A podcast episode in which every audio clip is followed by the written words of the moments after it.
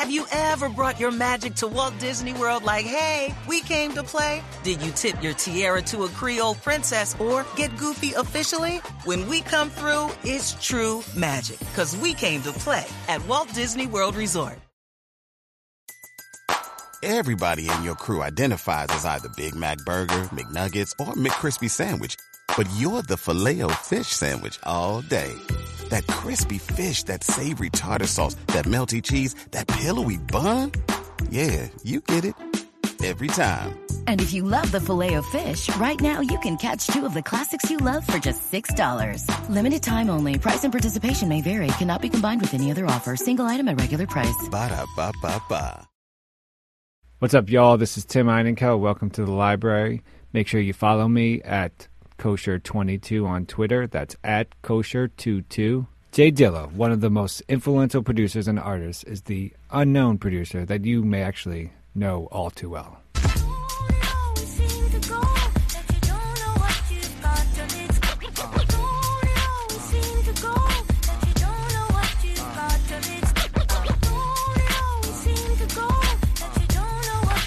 Q-Tip's breathe and stop.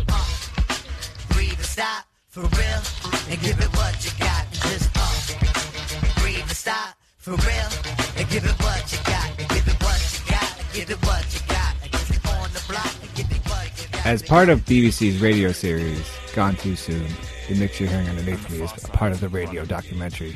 Benji B presents a story celebrating Jay Dilla's incredible music and his continuing influence in hip hop. I sat down with Vivian Perry, a producer on the documentary. There's so many interviews. Can you just talk about some of your favorite ones? Um, I love the Dwele interview. I loved. I I thought he was. He just, you know, some of the people you, everybody who interview, first of all, you know, they gave up their time for free. They, you know, so it was great. But Dwele's interview, I just thought he was so. Um, he was really charismatic, and he his story about you know seeing the guy in the parking lot, and he thought he was going to get um, beaten up, and then it turned out the man had been like kind of finessed by think twice, and he was like a complete like soppy guy at heart. I just totally loved that, and it kind of said a lot to me about Dilla's music. It was like two o'clock in the morning. I'm in Detroit, and it's this big guy in this car. I pull into this gas station. I hop out, and the guy's just staring at me. And so I'm like, damn, here we go. You know what I'm saying? This guy's huge. So I finally walk back out. I'm pumping my gas, and he's still looking at me. So he gets out the car, closes the door, and walks over to me like, hey. And I'm like, man, I don't have any sharp objects or anything in my possession. Good lord. I'm like, yo, what's up? He's like, hey, man, you that dude from the Tainted song, ain't you? Man, I love that song, man. And I'm like, oh, thank you, guy. Think of hard, think of me. Think about us since the say. The interview with Ma Dukes was brilliant, um, and she we did that as a Simulrec. So she was in Detroit. This is from, is it from Things Fall Apart?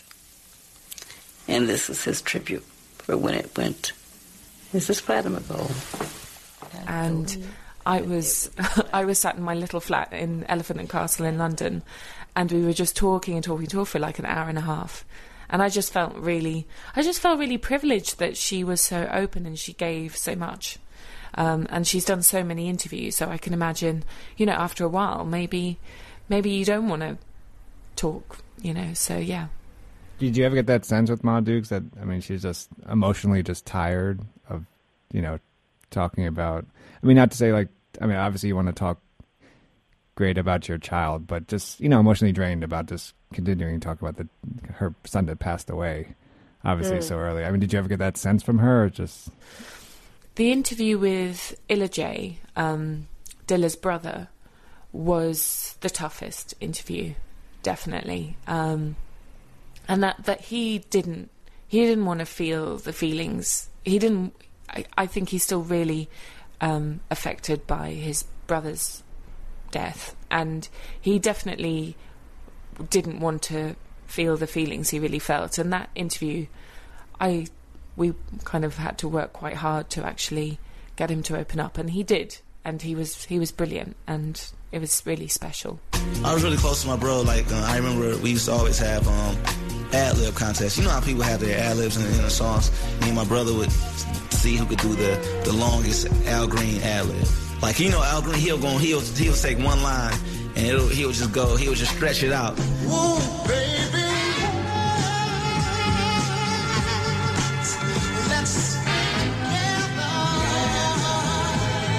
And we would go back and forth and have battles and see who could go the longest. Okay, so it, it would start off like.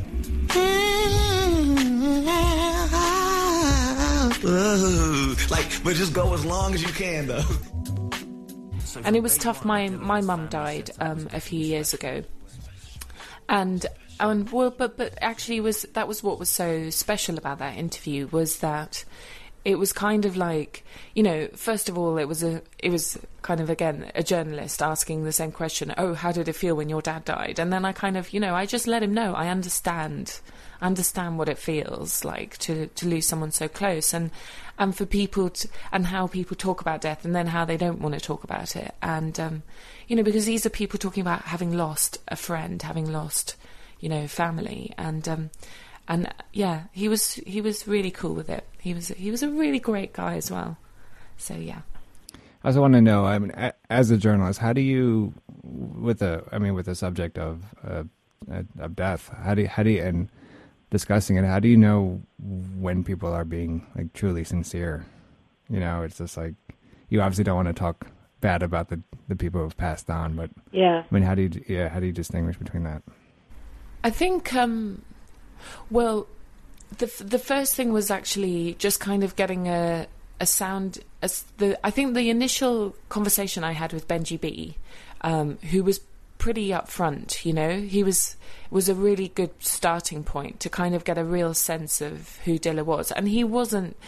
You know, people and I. We talk about this in the documentary. What I didn't want to do is just kind of spend an hour saying how marvelous he is, because you know everybody is nuanced. Everybody has you know their their their more kind of appealing points and, and less so. And it was about kind of painting a real picture rather than just kind of you know some kind of audio shrine to him. So um, the the conversation with Benji B to just kind of get a sense of who he was was really important. And then I think um, you know, I think it was getting first of all those the points of view from people who, in a way, have who are going to be more honest.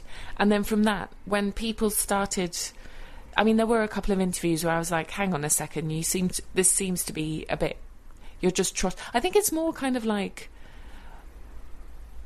when th- when when lines come a bit too easily to people, if that makes sense, um, and just kind of being able to have a bit of evidence, if you like, of well, you know, I kind of heard that sometimes he could be really snappy, and kind of one of the, and this isn't that I wanted to, you know. I just wanted to paint a picture of a real man. But the other thing that was really interesting that Illa J talked about was um, kind of Dilla's autistic side and the fact that he was so. I didn't realise he was so utterly painfully shy. You know, with the the story about him not getting out of the car at the Grammys with Q-Tip. You know that kind of stuff. I really, after a while, I really started to get a sense of who he was. And then when people weren't, when it, yeah, when people just kind of seemed to be trotting out lines, I was able to kind of needle it a bit and question, I guess. Uh, if if if Dilla was still alive, I mean, what what would you want to ask him as a journalist or as a fan? I'd love to know where he actually wanted to take his music, where he wanted to go, because there was a whole kind of question about, you know, Dilla's become the champion of the underground, and the whole thing about him is that he didn't want to be. Everyone says he didn't want to be the big man. You know, Mos Def says he could have been a Kanye, but he he wasn't into that. But then, as a result of making the documentary, Waajeed um, contacted me and. Um, one of the guys who used to hang out with Slum Village and was sort of really, really down with them, and obviously is an artist in his own right. Um, and he was kind of saying that, you know, actually Dilla, he really he wanted to be big and he wanted to make it and he was hungry for it. And I'd I never really feel like I got a real sense of where he saw himself and where he wanted to go, you know. So I guess that would have been my question, you know, do you do you want to be the next Kanye? Do you want to be the next Drake or whatever? You know. I mean, as hip hop fans, I guess we can define his career as successful, but I mean, do you think his the people you've spoken to, or do you think I mean his family? Do you think they defined his career as being successful? Um, Ma Dukes, that was one of the questions I asked her. I was, you know, I said, you know, and also, were you happy that your son chose that path? Because he comes from this family of musicians who have been financially crippled by the path they've taken. Um, yeah, she definitely thought he was successful. There was nothing but love, and there was nothing but pride and support, um, you know, for him and what he did. Um, I think, I think, yeah, people thought he was successful, and and overall, I think, well, maybe it was self-selecting, but yeah, there was there was nothing but kind of the love that the rest of the hip hop community has for him, which is kind of really, um, really specific to him, I think. Vivian Barry, thanks so much for joining me today. It's a pleasure. I would hear people talk about certain songs that came out that my brother produced. Like when I would say Vivrant Thing when that came out. I remember a particular conversation. Somebody was like, I mean, yeah, like Q-Tip's part, it was okay, but that beat, that beat is so dope that it's like, you know, it, it keeps the song moving. Like that beat is crazy, and I just be like,